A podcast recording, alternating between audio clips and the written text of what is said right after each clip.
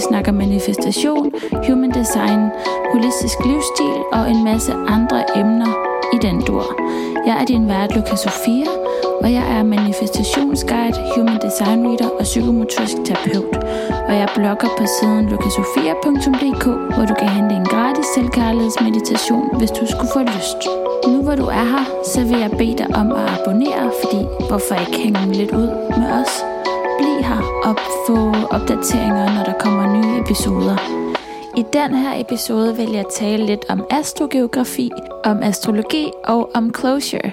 Jeg er faktisk en lille smule på bare bund, for at sige det sådan helt ærligt omkring den her episode.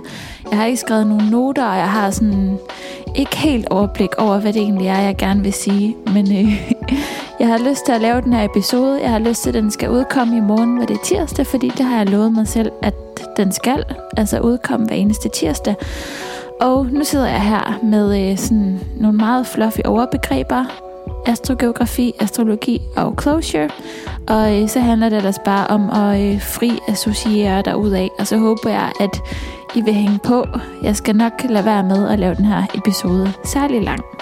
Der er i øvrigt en Q&A-episode på vej omkring Human Design, så hvis du har spørgsmål til Human Design, er du meget velkommen til at finde mig på Instagram, hvor jeg hedder Luca Sofia, og send mig dine spørgsmål. Så er der også en spændende episode på vej om Feng Shui, og om, øh, om dyreklaverjance, eller hvad skal man kalde det, dyrekommunikation har jeg også i støbeskeen, så det skal nok blive spændende. Så hvis du ikke allerede har abonneret, så do yourself a favor og abonner, så du får de her episoder med i fremtiden. Det er ikke nogen hemmelighed, at jeg godt kan lide alle mulige redskaber, som kan hjælpe os mennesker til at forstå os selv og hinanden endnu bedre. Og derfor har jeg altid været optaget af systemer som astrologi og numerologi, human design, ayurveda, tarot, alle mulige redskaber, som simpelthen kan sådan bringe forståelse og klarhed, eller i hvert fald assistere os i at opnå den her forståelse og klarhed. Et af de systemer, jeg synes er ret spændende, det er astrologi. Og inden for astrologien, der opererer man med noget, som hedder astrogeografi. Astrogeografi handler om, at alle planeterne havde en særlig placering ved vores respektive fødsler, men at de her planeter ligesom kørte på baner, eller kører på baner hele tiden. De står ikke bare stille. Det der, sådan, som vi kalder the natal chart, eller vores fødselshoroskop, det viser os, hvor planeterne stod lige præcis, da vi blev født.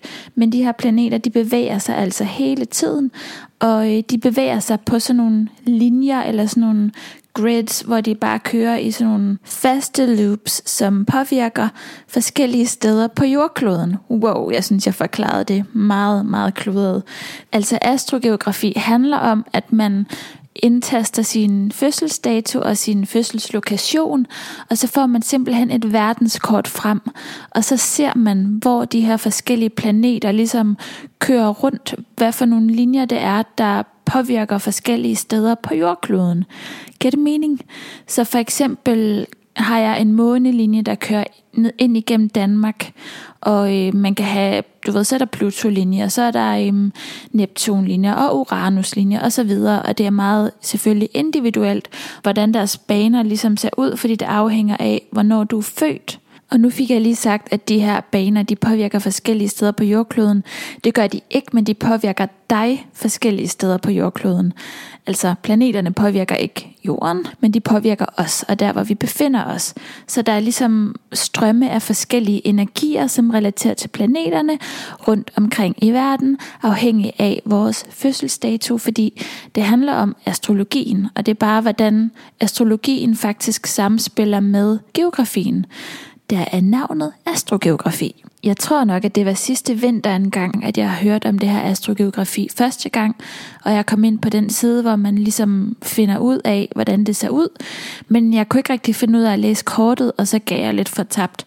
Så tilbage i efteråret, der fandt jeg ud af, hvordan man læser det her astrogeografi-kort, og så gik der en pros op for mig, for at sige det mildt. Og før jeg lige går videre, så vil jeg lige fortælle dig, hvordan du kan finde dit astrogeografikort. Så hvis du har mulighed for det, så paus mig, fordi jeg fortæller bare ud i en vælling nu, hvordan man finder det. Men man går ind på astro.com, astro.com, Og så går du ind under Free Horoscopes, som er oppe i menuen, og der trykker du på Extended Chart Selection. Og der ind under Sections trykker du på Special, og så får du Astromap World frem så skulle du gerne opnå at, f- at få det her ja, astrogeografikort. Jeg fandt altså ud af, at jeg bor på min månelinje, og jeg bor også på min Chiron-linje, så de her to, de sandwicher mig rigtig meget med deres energi. Og månelinjen, den har den der sådan meget feminine, meget nærende, meget sådan omsorgsfulde energi. Det er også en lille smule tung energi. Den er meget sådan dyb og meget øh, fokuseret på de her sådan dybe emotionelle bånd og partnerskaber og forhold. Og det som astro.com siger om det, det er, at der er sådan en, en intens udveksling af energi med dem omkring mig, og at jeg søger efter meget dyb og meningsfuld menneskelig kontakt og at jeg rigtig gerne vil leve livet fuldt ud, og virkelig sådan blive opfyldt følelsesmæssigt, og at jeg er meget, meget sensitiv, og meget opmærksom på andres følelser. Og det er altså energier, som bliver forstærket meget i mig, når jeg befinder mig på min månelinje. Og jeg har månen i tyren. Så den her månetyr-energi, den er også sådan meget glad for øh, skønhed og natur, og øh, at sanserne bliver stimuleret. Venus siger, man ligesom er den her astrologiske hersker over tyren, altså tegnet tyren. Og det er jo sådan ligesom kærlighedsgudinden, så det handler meget om det kærlige, det omsorgsfulde, men også den skønhed og æstetik i ens omgivelser, og meget om sanserne, meget sådan nydelse. Og jeg har flere gange sagt til mine venner, altså sådan, når jeg er i Danmark, så er jeg den største nyder. Det er sådan, hvis jeg kunne fylde min dag op med bare at få massage og tage varme bad og spise mad og simpelthen ja, bare nyde med alle mine sanser, så, så vil jeg virkelig være en lykkelig tyremåne. Den energi mærker jeg rigtig, rigtig stærkt, når jeg er i Danmark, og det giver jo meget mening, fordi her er måneenergien utrolig stærk. Det sjove det er, at jeg i meget, meget lang tid, altså i mange, mange, mange år, har følt en udlængsel, altså sådan et eller andet behov for, at Danmark ikke skal være her, jeg bruger al min tid. Danmark må meget gerne være, hvis den har lyst, lov til at være sådan en, en øh, base, eller sådan, jeg kunne godt tænke mig at være by coastal, eller bo et andet sted, hvor jeg sådan deler del af min tid. Men jeg har ikke lyst til at være i Danmark hele tiden, og jeg tror, det hænger sammen med, jeg har ikke lyst til at være i den der måneenergi hele tiden. Månen, den står også for tidligere liv, den står for noget karmisk, den står for, øhm, ja, et eller andet, sådan, man har med fra fortiden. Så jeg tror, at den, den giver et eller andet meget smukt, men det er også sådan en energi, man ikke, eller jeg i hvert fald ikke har lyst til sådan at være i hele tiden, og slet ikke har behov for at være i hele tiden. Den er som sagt sådan lidt tung. Der er, ikke, ja, der er bare ikke så meget sådan fire i den. Den er meget mild, blid, rolig, tung, tung som en tyr. Så det her det er lidt om, hvad måneenergien bringer, og hvis du ved, hvad du har i din måne, så alle de steder, hvor jeg siger tyr og taler lidt om tyren, så kan du placere din egen info omkring din specifikke måne. Så fik jeg også nævnt, at jeg er sandwichet imellem månen og Chiron, og øh, det er en interessant fætter, den der Chiron. Det er ikke lige frem en dans på roser, så vidt jeg kan forstå. Altså det, den handler meget om, det er omkring interpersonelle relationer. Det handler om, at jeg møder nye mennesker, som fascinerer mig, og det handler om at forelske sig og starte intense og anderledes venskaber, så er det faktisk en energi, som hjælper mig meget i direkte kontakt med mine skyggesider. Det er sådan en, øh, en energi, den der Chiron, som vist egentlig er en asteroide og ikke en planet, men den vil hele tiden gerne vise en, hvor at man har sår, hvor man har skygger, hvor man har uafsluttede sådan aspekter i sig selv, som ikke er blevet integreret. Der står her på astro.com, at det handler om, at man gennemgår en alkymisk proces, altså sådan en alkemiproces, som ikke er sådan særlig forudsigelig. Det handler om, at man virkelig får integreret sin sorg, at man virkelig bliver et meget mere helt menneske. Der står, at det handler om smertefuld separation, og der kan være en dyb oplevelse af ensomhed og isolation. Og den her Chiron indflydelse, den vil blive ved og ved med at vise, hvor at ens svaghed befinder sig, hvor ens sårigheder befinder sig. Og det her hjælper altså som sagt mig eller den, der lever i Chiron energien med at integrere alle de her skygger. Og der står faktisk, at psykologer, terapeuter og øh, andre sådan helsepersonale, der står marriage counselors, de har rigtig godt af den her større forståelse. Og det giver jo helt vildt meget mening. For det første arbejder jeg jo som terapeut, og for det andet, så selvfølgelig er det rigtig vigtigt, at man som terapeut er integreret så vidt muligt og har øje på sin egen skyggesider og integrerer dem, i stedet for at man går rundt som sådan et eller andet cirkusorkester med sine skygger sådan bare blæsende ud til højre og venstre, uden selv at være klar over det, fordi så er det meget, meget svært at hold space for andre og kunne se andres, øh, fordi så vil man bare få øje på sit eget materiale hele tiden, uden at vide, at det er ens eget. Så det er jo en stor mundfuld, sådan en Chiron influence, altså den lyder absolut ikke som en dans på roser, og når jeg kigger på mit liv, så kan jeg da også godt se, at øh, jeg har i den grad fået integreret en hel masse skygger, jeg har i den grad fået bearbejdet en masse sår, og det er jo det liv, jeg har valgt, det er den vej, jeg har valgt at gå, og det er jo fordi, jeg interesserer mig dybt for det her arbejde. Det er fordi, at det er ligesom mit livs værk. Og det er det, som bringer mig enormt meget glæde nu, når at jeg kan bruge det arbejde, jeg har lavet med mig selv, til at være en endnu bedre terapeut og en endnu bedre lærer for andre. Men det er måske heller ikke så mærkeligt, at det er sådan en energi, altså den her sandwich af måne og Chiron, sådan en energi, man bare nogle gange synes godt lige må lade pladsen for noget new and exciting. Det er sådan en lille smule tungt, og det, jeg trives rigtig godt i mit liv, men jeg har bare altid følt mig draget af andre steder, af andre energier, og det der er det smukke ved det, det er jo også, at andre steder bringer andre energier, og andre energier lader os undersøge nye sider. Lad os undersøge nye sider af livet, lad os undersøge nye sider af os selv og af andre mennesker. Og det er ikke fordi, at jeg sådan tænker, at man skal kigge på astrogeografikortet, og så lade sig sådan styre af, nå, hvor viser planeterne, at de sådan er i rigtig god favor, nå okay, så skal jeg flytte til Alaska, fordi der er det bare top notch. Altså, så nej, sådan ser jeg det ikke. Men jeg ser bare det her sådan astrogeografi, det kan give os en, en sjov forståelse, eller sådan en lille aha-oplevelse. For eksempel fandt min veninde Pernille ud af, som også har været med på den her podcast en del gange, at hun også bor i sin måneenergi. Min veninde Amalie, som også har været med på podcasten, hun er født på sin Pluto-linje, og hun befinder sig altså i sin Pluto-linje lige nu. Og Pluto-linjen, den står for transformation og død, og øh, den kan være meget tung, men den bringer jo også noget meget fornyende med sig. Men hvis man taler med en astrogeografi-ekspert, så vil de som regel sige, get the hell out of there, flyt Flyt for alt i verden, hvis du bor på en Pluto-linje. Og det er jo ikke, fordi jeg tror, at nogen som helst planeter er nederen. De bringer bare forskellige energier med sig, og man har altid, tror jeg, selv valgt den energi, man bliver født ind i. Så der er et eller andet vigtigt, der skal integreres, og noget vigtigt, man skal lære, uanset hvad det er for en energi, man bor i, og ligesom er kommet ind med.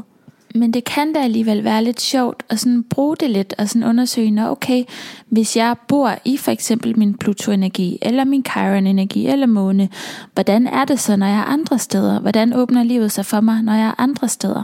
Mange år været ret draget af LA, og når jeg har været i LA, har jeg simpelthen følt noget helt særligt. Det har føltes som hjem på en helt særlig måde, virkelig som sådan et soul home, og det var ikke noget, jeg kunne forklare med ord.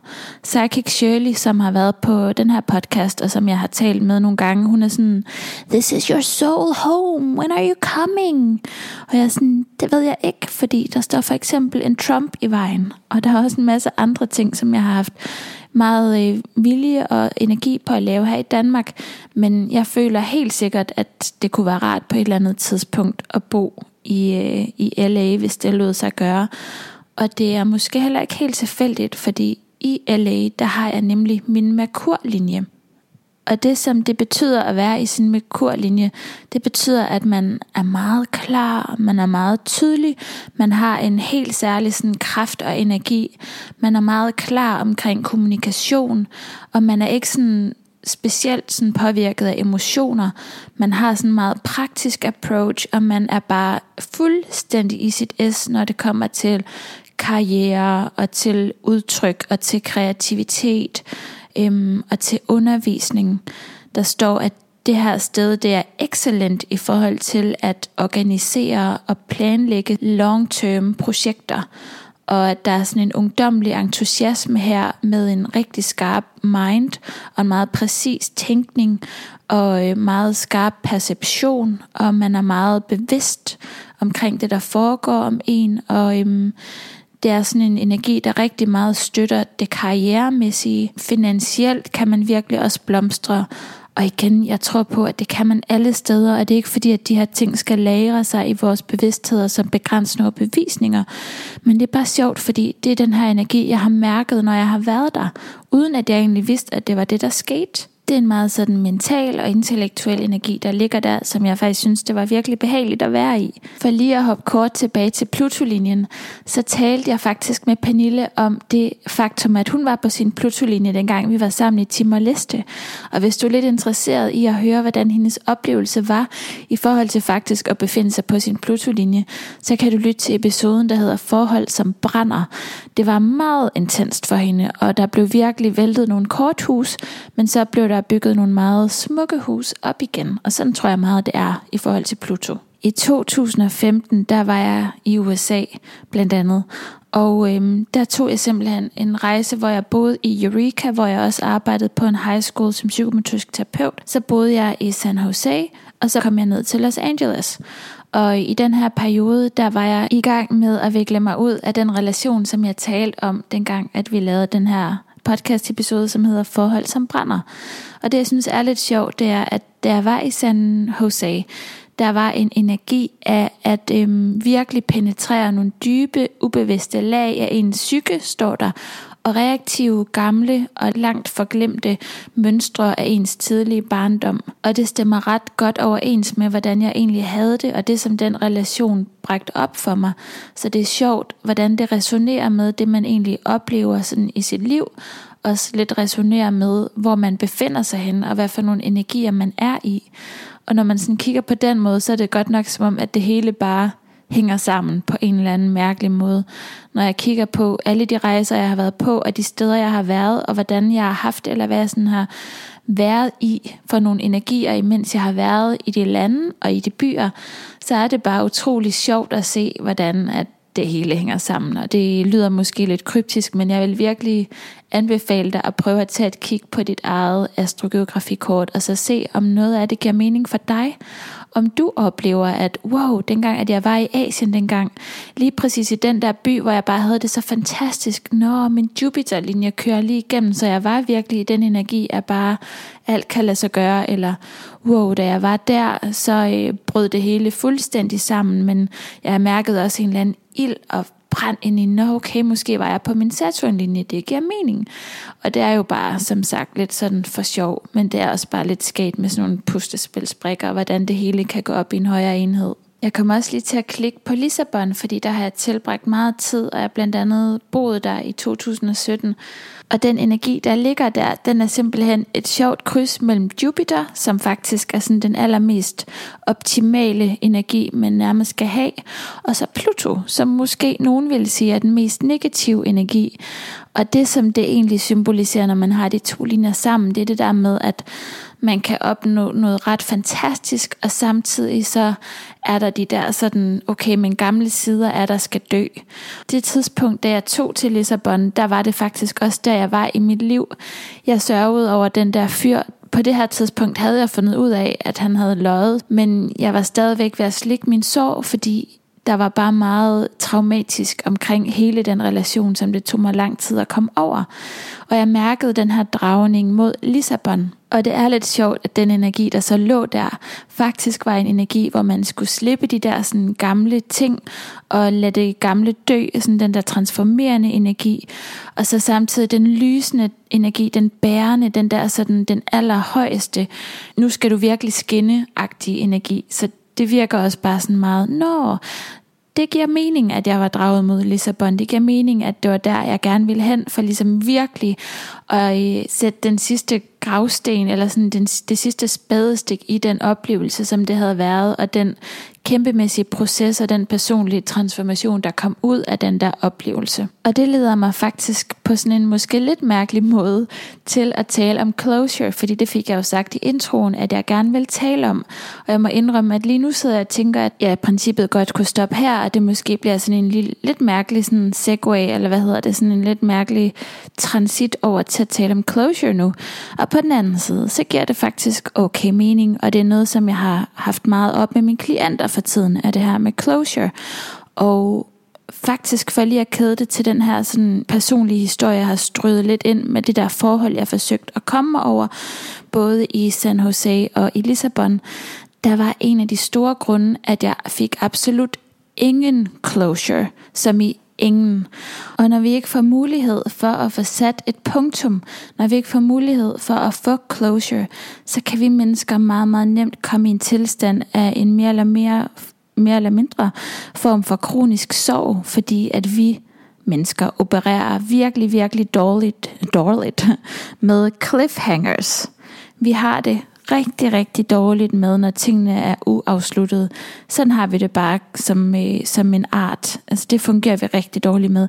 Det er derfor, at man laver cliffhangers i tv-verdenen, og det er derfor, at man hele tiden kommer med de der sådan, bliv hængende, fordi fordi vi mennesker har simpelthen så svært ved at acceptere, at vi ikke får det hele med, at vi ikke får afsluttet, at vi ikke får afrundet. Og man kender det måske fra sig selv, at hvis man har set et eller andet spændende tv-show, man kan næsten ikke få over sin krop, at man skal vente en hel uge på at få øh, altså afslutning på det her.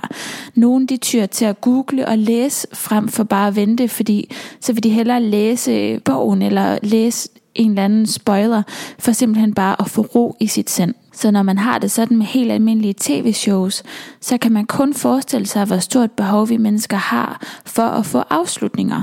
Og man plejer meget sådan populært sagt i terapeutkredse at sige, at der er ingen mennesker, der kan give dig closure. Det er dit eget arbejde.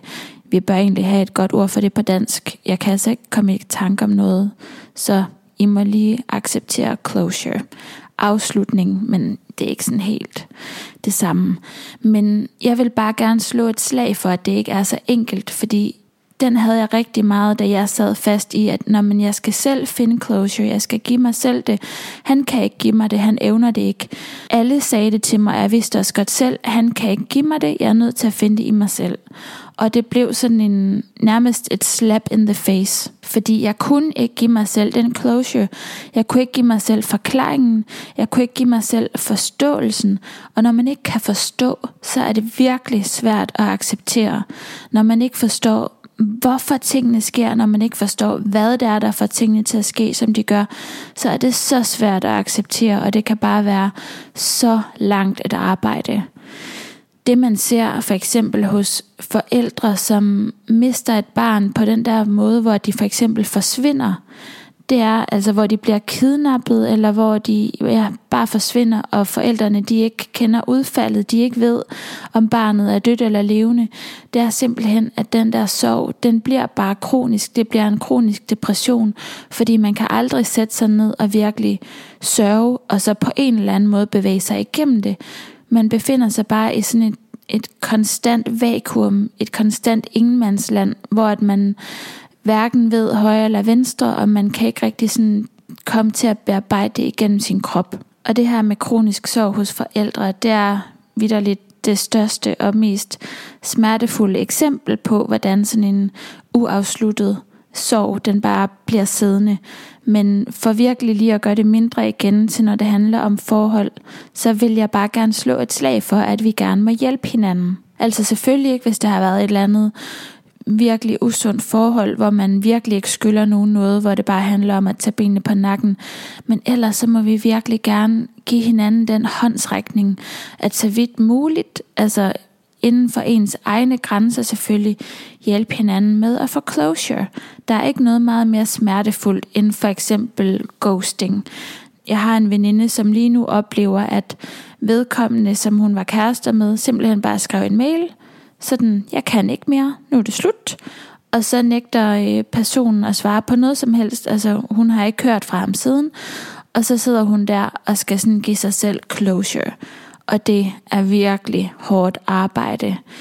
Jeg synes, at det er meget smukt at tænke, at vi må gerne hjælpe hinanden. Vi må gerne hjælpe hinanden så vidt muligt. Vi kan ikke altid bare sige, Nå, men det er din egen opgave. Du er 100% ansvarlig for dig selv. Vi må også gerne være ansvarlige for hinanden. Og hvis ikke ansvarlige, så i hvert fald omsorgsfulde. Og det er det, det her lille segment om closure egentlig handler om. For det første, hvis du har svært ved at finde closure med noget, så føler jeg virkelig med dig, fordi det er en ret sådan ledelsesfuld position at være i, fordi man mangler hele tiden noget fra en anden, og den anden har ikke i sinde at give en det. Jeg vil sige, hvis ikke du kan få nogen til at hjælpe dig med at få closure, og der kan altså faktisk ligge noget closure i gentagende gange og forsøge at få closure uden at få det. Fordi det er ligesom, at man bliver ved med at gå hovedet ind i en dør, og til sidst så gør det ondt, at man opdager, at man får ikke noget ud af det. Men det ligger der altså også et eller andet afsluttende i. Men som sagt, hvis ikke nogen ligesom kan assistere dig i processen, så skal du nok få det. Det er bare om at være tålmodig, fordi det har sin helt egen tidsproces. Ja, det må være den her episode om astrogeografi, astrologi og closure. Det lykkedes mig at få closure til sidst, og øh, det jeg gjorde, det var, at jeg bearbejdede, og jeg forsøgte at forstå, og jeg opnåede faktisk en forståelse, selvom at det troede jeg aldrig nogensinde, jeg ville kunne, fordi min hjerne aldrig ville ligesom kunne fungere på den måde, som han gjorde. Men jeg opnåede alligevel at forstå, og det hjalp mig utrolig meget i forhold til accept. Og i virkeligheden er accept jo nok nøglen i forhold til closure. Når vi har accept, så får vi automatisk closure. Og øhm, der ligger noget enormt lettende i at acceptere, at tingene er som de er. Det er ud af din kontrol. Du kan ikke gøre noget. Du har fået den læring, du skulle have. Og hvis ikke du har opnået den endnu, så ligger den og simmer et sted. Og alt er lige som det skal være. Så nu smutter jeg, og vi ses på tirsdag igen. Og have det så bra. Hej då!